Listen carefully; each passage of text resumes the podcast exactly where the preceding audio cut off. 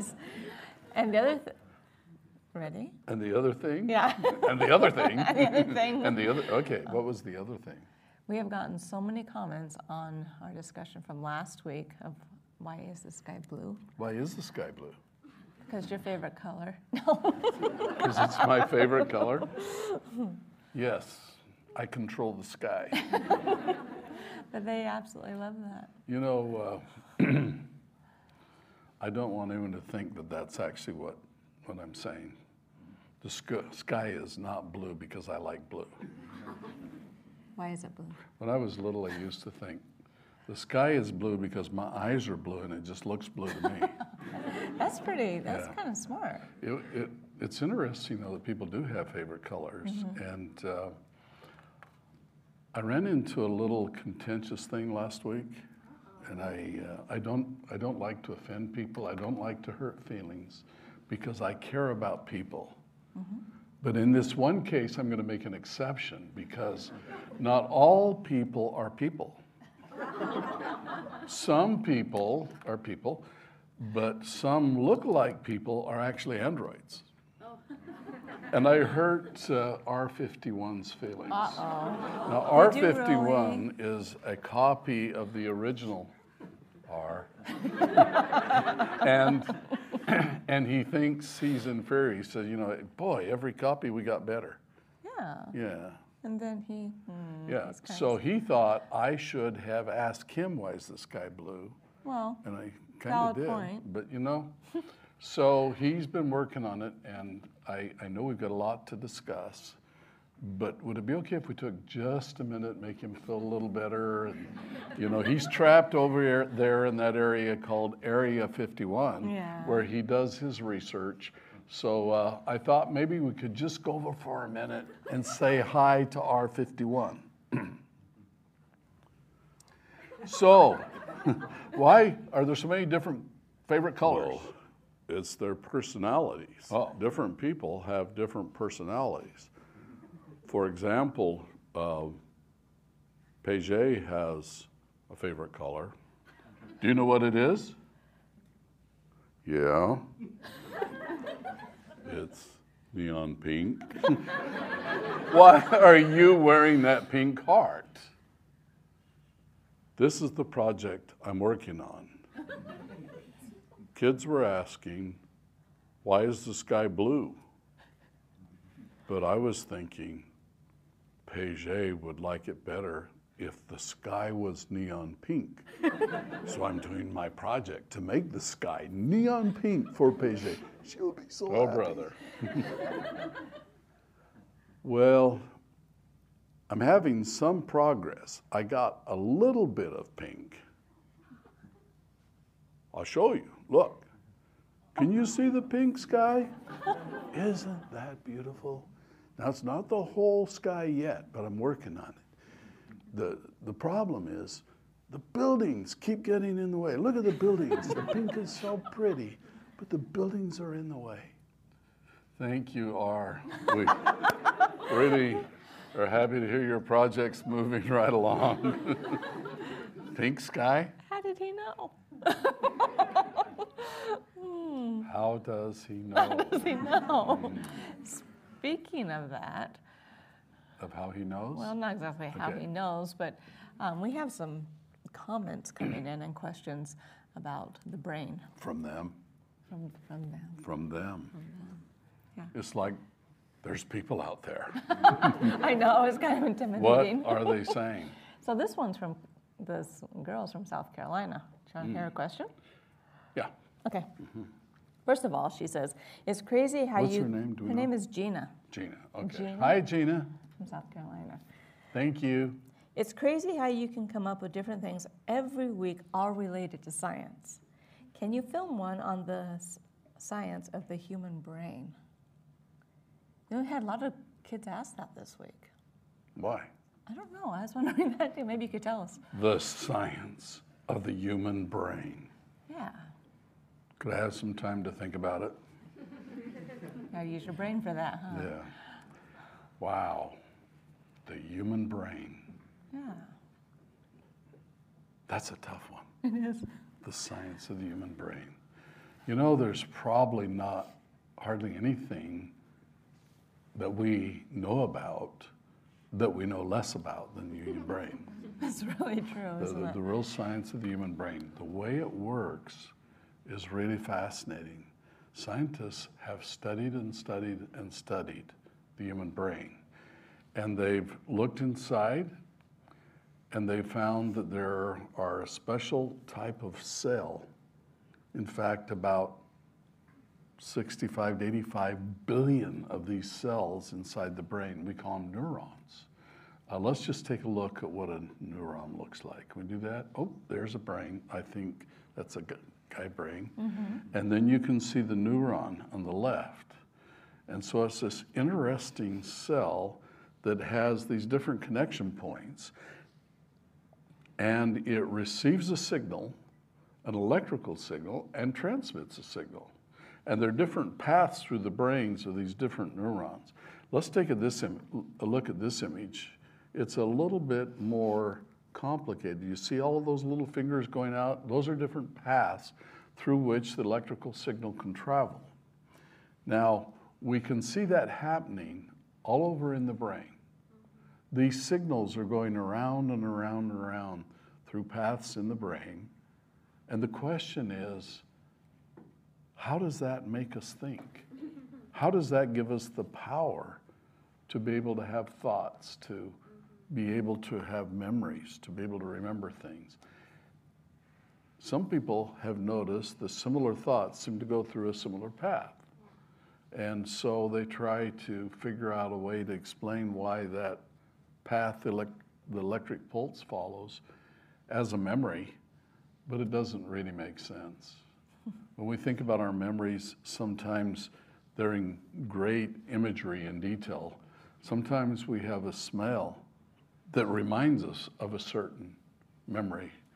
And it's not only of an image, but it's a sequence of images like a video.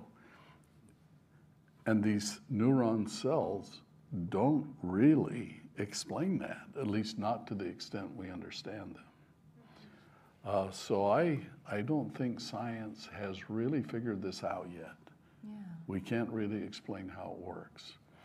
Um, I have a hypothesis, love to hear it. and it's a hypothesis that a lot of scientists share, uh, even though it's, it's not provable. But it seems like there's something more that we're missing. And, and some people call it a, an intelligence.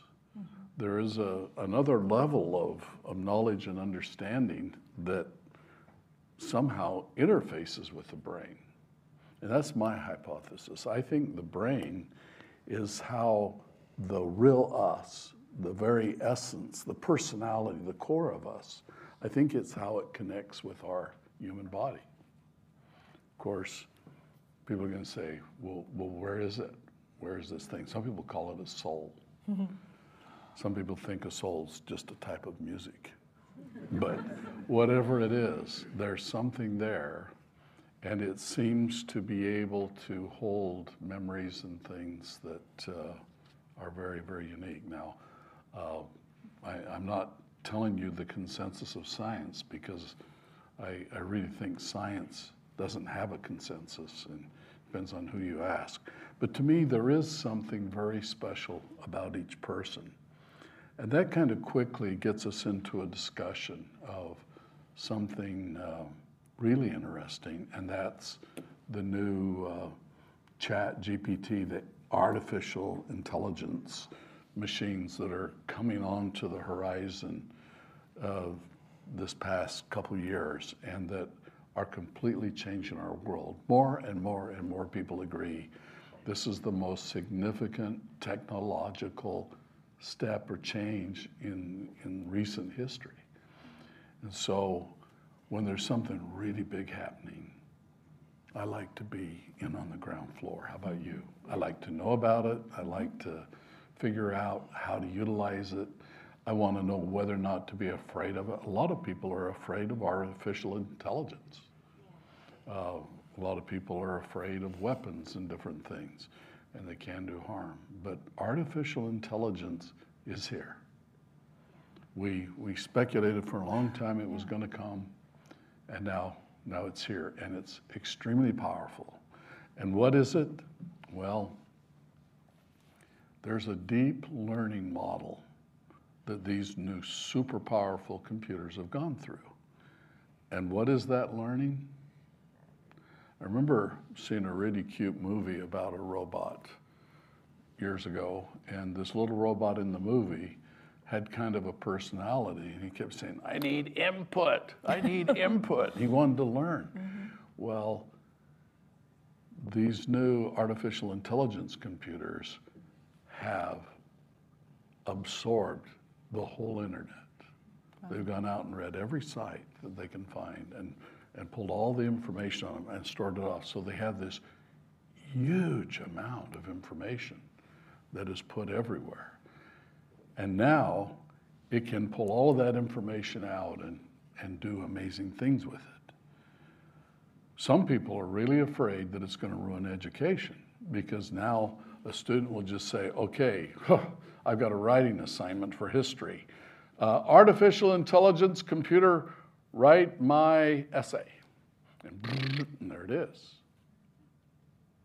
And they're saying, so that's going to ruin education. And I'm saying, no, no, wait just a minute. Or is it? Mm. Maybe what it's going to do is it's going to force teachers and educators to rethink what we're teaching. If what we're so passionate about teaching kids to do is the same thing that some random computer can do, well, then maybe we better rethink what we're teaching them. Interesting. And that's where it gets real interesting to me. I've, I've been talking to these AI computers quite a bit. some people say, "Ooh, what does that mean?" it, means, it means something big and new's happening, and I want to know about it. I'm excited, and you're all going to be uh, impacted by this. And I'd say, if there is a bull, grab him by the horns and ride him. Okay. so here's kind of where my thinking's going. I think we're going to have to evolve what we teach kids. They used to have to figure out how to do all this math by hand, tedious. Uh, you could spend hours solving the most simple problem in advanced mathematics. Now you can do it with a calculator. Bling, bling, bling, boom, there it is. You have the answer. And they say, but if you do that, you won't know how the calculator did it. And they want to teach you how first, and that's fine. But at some point, if the calculator's on your watch and everywhere else, how does it matter how it did it? Yeah. It did it. But what matters is do you know when to use it and how to use it? That's what's empowering you to change the world, to make it a different place. Well, how do you use artificial intelligence? How do you change the world in a positive way with it? And that's where something really interesting happens. A lot of people have used one of the, the programs, GPS programs, to help you find your way to a location. So you put in the address and the computer tells you exactly how to drive there. Well, the reason that the computer can help you drive there is because they put in all of the addresses of all the buildings, all the houses, on all the streets in all the cities. It's stored there. And so when you say, where is this particular one? It can find it because it was put there. That's not thinking. That is being programmed. That's storing information. That's what computers do. But deciding where you want to go, mm. that's not stored. That's something that comes out of your intelligence. I personally don't think those little neurons shooting around your brain figure that out. I think whatever the higher level of thinking is in the human, in the human soul, whatever that is, that's where it comes from. That's intelligence. And that's the part that I don't think computers are even close to being able to do. Computers can look like they can do that, but they do it by remembering what other people have said and repeating it. But that doesn't mean they thunk it up. I made up that word. I like they that. thunk it up. Punk it up. We thunk things up. and because we can think, we're very, very, very unique. So now, when you start thinking about these artificial intelligence machines, they're boxes, they're computers, there they are, and they're afraid that students are going to make them do their homework. But, but back up a minute. What I'm thinking is can we teach students how to get them to do the homework? What kind of creative thinking would we have to do to get this computer to write the essay we want? And that gets into a thing I'm going to call cognitive thinking. Hmm. We should be teaching students cognitive thinking. We've been trying to do that since the beginning of Acellus. And that's where they can really think for themselves. Show me a situation, throw a tough problem at me, and I will figure it out. Not because I've seen it done before, and I pull out, oh, I remember how someone did that, they did it like this, but because I'm able to think cognitively, creatively, and find a, a way to do something that's never been done. And that's what we do. That's what makes us special. So this is just like another tool. I can think what I think, and a pencil can write what I think, but a pencil's only writing what I think. Mm-hmm. Artificial intelligence computers can do things, but you've got to be able to put the cognitive thinking in them to get them to do it. And if we use AI that way, it's going to be wonderful. So they're saying, oh, we got to stop kids from cheating. They can't use these AI computers to. We only are having kids do writing assignments to try and get them to think cognitively. What if we had a tool that will tell us whether or not they're thinking cognitively by what it puts out? You really have to formulate an original thought and jam it into these computers to get something out. And it's, it's kind of strange how that works. Um, do you want to see a demonstration? Of course I do. It's always, Here we go. always terrifying to do things live. This is like This is science without a net. Here we go. Yeah. The good like news that, is a whenever I miss the trapeze Oh and go falling to the ground and there's no net, Paige saves us. Right. Isn't that great? She's you. got wings. Right? Okay, so. Wings and fire. Let's just see what we can do. I would like to uh, feed some data into an artificial intelligence computer and see what kind of result we get. Now, we've done this a little bit, Yeah. but today we're going to go in much deeper. Well, how fun. Are you ready? Yeah. Okay, now I'm going to first of all start out by being someone that is not really thinking cognitively. That means I'm not being creative. I'm not really getting a, a nucleus of an idea and putting it in there to get a result. I'm going to show you in a minute how you do a nucleus of an idea. But now I'm just going to take a subject and jam it in there. Okay? So um, here we go. Hydrogen. Hydrogen is a chemical element with the symbol H and atomic number 1. It is the lightest and most abundant element in the universe, making up about 75% of its elemental mass. Hydrogen is also the most common element found in our sun and other stars. In its natural state, hydrogen is a colorless, odorless, and tasteless gas that is highly flammable. Wow. I got that by saying hydrogen. Yeah. Hydrogen. Just imagine. But then again, all it was doing is recalling facts. Mm-hmm. It didn't really figure anything out.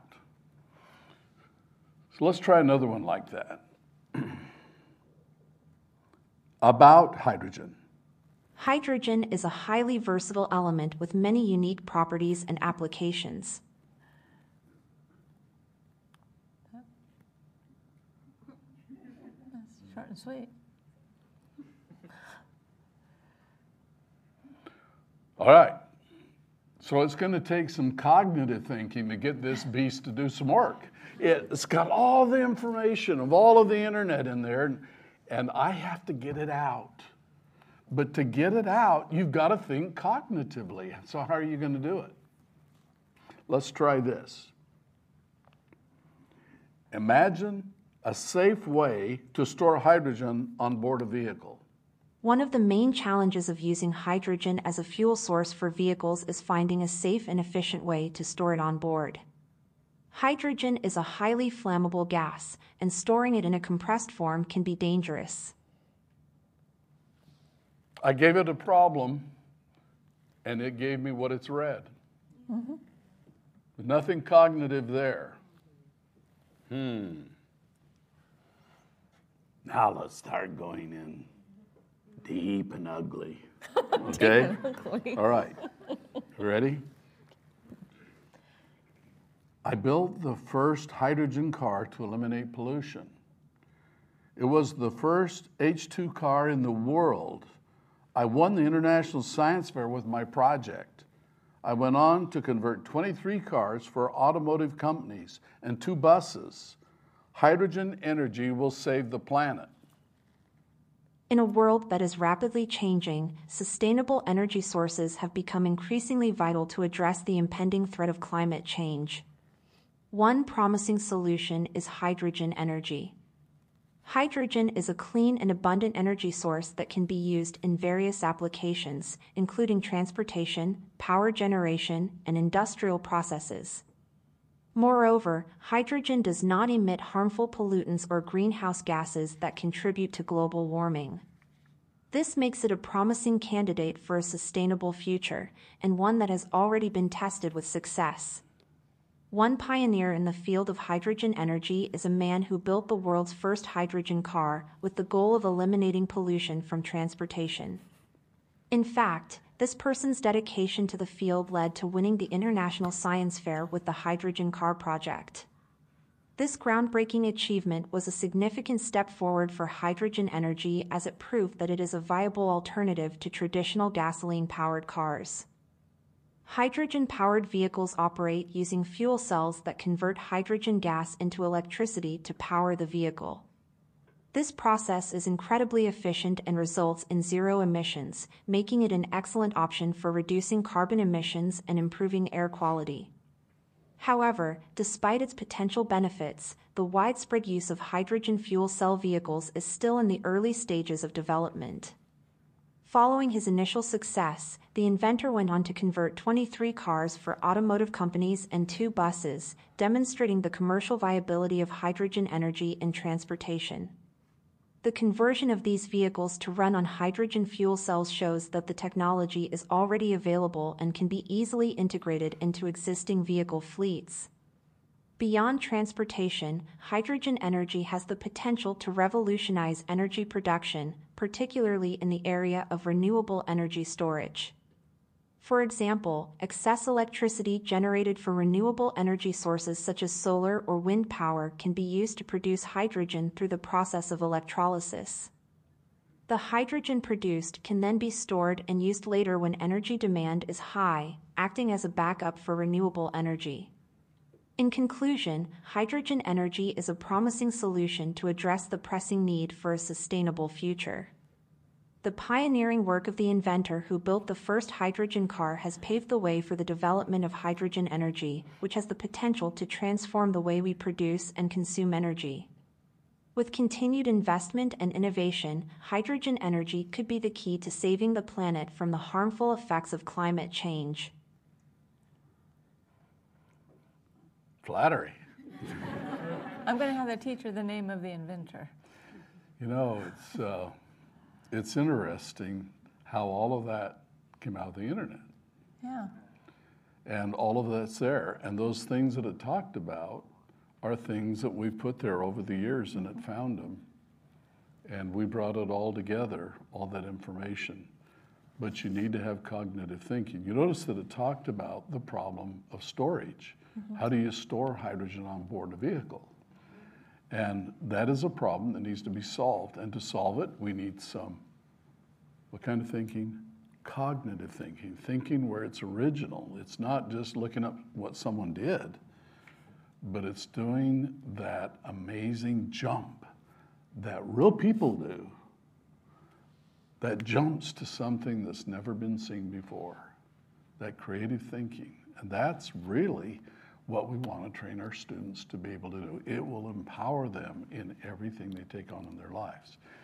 Now, after I built the car and won the science fair and several things, and I realized that for this hydrogen idea of mine to really become neat, I would need to solve the hydrogen storage problem.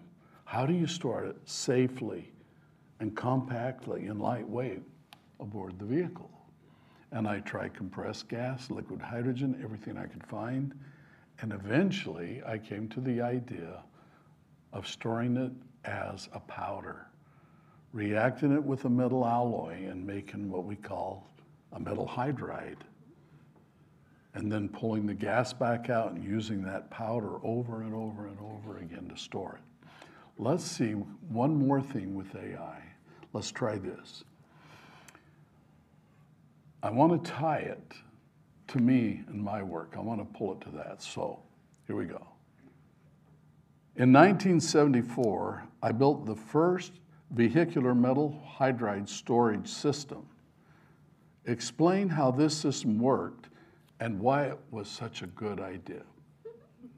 In 1974, the inventor developed the first vehicular metal hydride storage system, which was a groundbreaking achievement in the field of hydrogen storage technology.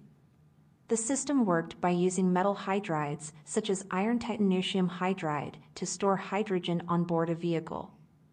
The metal hydride storage system worked on the principle of absorption and desorption. When hydrogen gas was pumped into the metal hydride storage vessel, the metal hydride absorbed the hydrogen atoms into its crystal lattice structure, forming a stable and safe metal hydride hydrogen compound. When the vehicle's fuel cell required hydrogen to generate electricity, the metal hydride hydrogen compound would be heated, releasing the stored hydrogen gas, which could then be used to power the vehicle. The metal hydride storage system was a significant improvement over earlier methods of hydrogen storage, such as compressed gas storage, which required high pressure storage tanks and presented safety concerns. Metal hydrides offered a safer and more efficient means of storing hydrogen, as they could store a larger volume of hydrogen in a smaller space and at a lower pressure. Moreover, metal hydrides were non toxic and non flammable, making them ideal for use in automotive applications. Wow. That's got a lot there. So now I would like to explain something really important if you want to stay up on hydrogen energy. I do. Hydrogen, when it is combusted properly, creates energy, electricity, heat with no pollution. That makes it the perfect fuel. And you can dissociate water to make hydrogen. You get the water back when you burn it. It's a cycle, we'll never run out. The biggest problem, and the only reason that everybody isn't driving a hydrogen car, is because nobody has yet figured out a really good way to store hydrogen in the car. We can do it in big high pressure tanks. There are approximately 100,000 hydrogen cars on the road today, but they're storing hydrogen in very, very high pressures in compressed tanks, which give me the jitters hmm. from a safety point of view. And they also consume a lot of energy to compress that hydrogen into those tanks. So I've been working on a better method. I have a breakthrough in this regard. I have to qualify that. I have a breakthrough on paper, not to be confused with a working prototype. not to be confused with something I can manufacture yet. Okay? Taking a technology through the steps of refinement, prototyping, and making it manufacturable is what inventioneers do. And I like to think that I am an inventioneer. Of course, I can say that because I helped coin the word. So, but inventioneers utilize the science and knowledge which is around us. We use our cognitive thinking ability to bring that technology into a role that will benefit mankind. And that's what I'm trying to do. I now, after 50 years of working on the hydrogen car, have discovered on paper a hydrogen storage tank which is 10 times better than I've ever been able to build before. If I can actually make it work, I think you'll see hydrogen cars everywhere. Mm-hmm. And I'm pretty excited about it. It is my current biggest research project.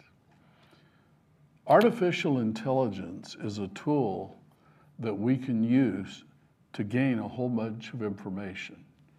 If you look at what happened, I did the cognitive thinking to trigger it, and then it went out and found all the information that's out there on the internet about the subject and organized it for me in a nice form so I could understand it and program my computer and even communicate with others. That's what AI does. You can use it to make videos, you can use it to make drawings, you can use it to make music. But all of those things are based on the originality of the cognitive thinking of real people. Now, I don't want to hurt R51's feelings. He's really nice, but real people, the power of intelligence, human intelligence, is the, the thing that really gets me excited. And you have it. That's why we do the science fair, so that you can practice your cognitive thinking. Pick out a project problem, a problem that you want to solve. And maybe the problem is just understanding something. That's a problem. I don't know how it works. Some of you don't quite understand why the sky is blue. We talked about it. There's actually about five scientific principles you really need to understand to get to the bottom of that. And I thought, well, let's talk about it for five weeks and we'll say more. but it's really interesting to understand it, why it's blue. But the fascinating thing is because it's blue, you study it to find out. And when you find out how it works, then you have knowledge which you can use with your cognitive thinking tool to create new things that we've never had before. And that's, that's why I love science so much. That's why I love inventioneering, which is the science of putting science to work to make our world better. It's really neat. Do you really like neon pink? All right, well, I don't think my, my namesake is ever going to be able to convert the skies to neon pink. But here's the deal.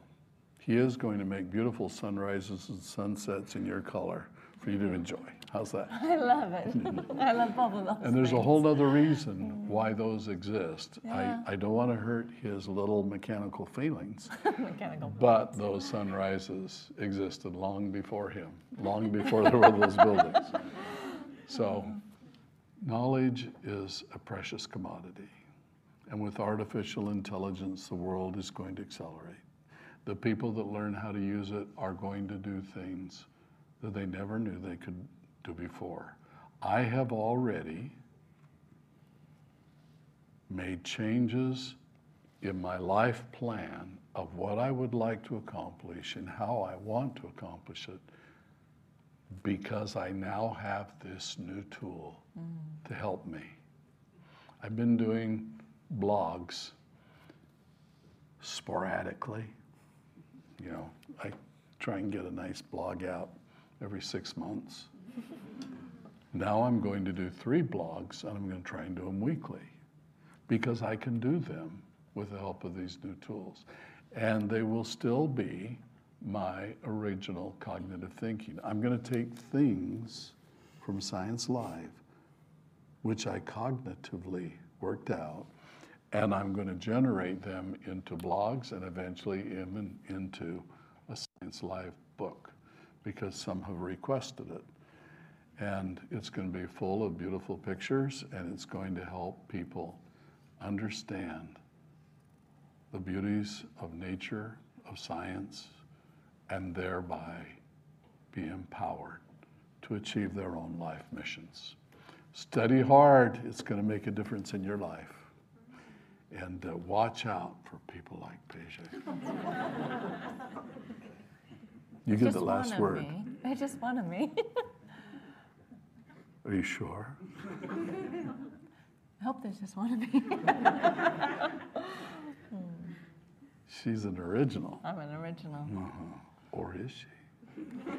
Thanks. See you next time.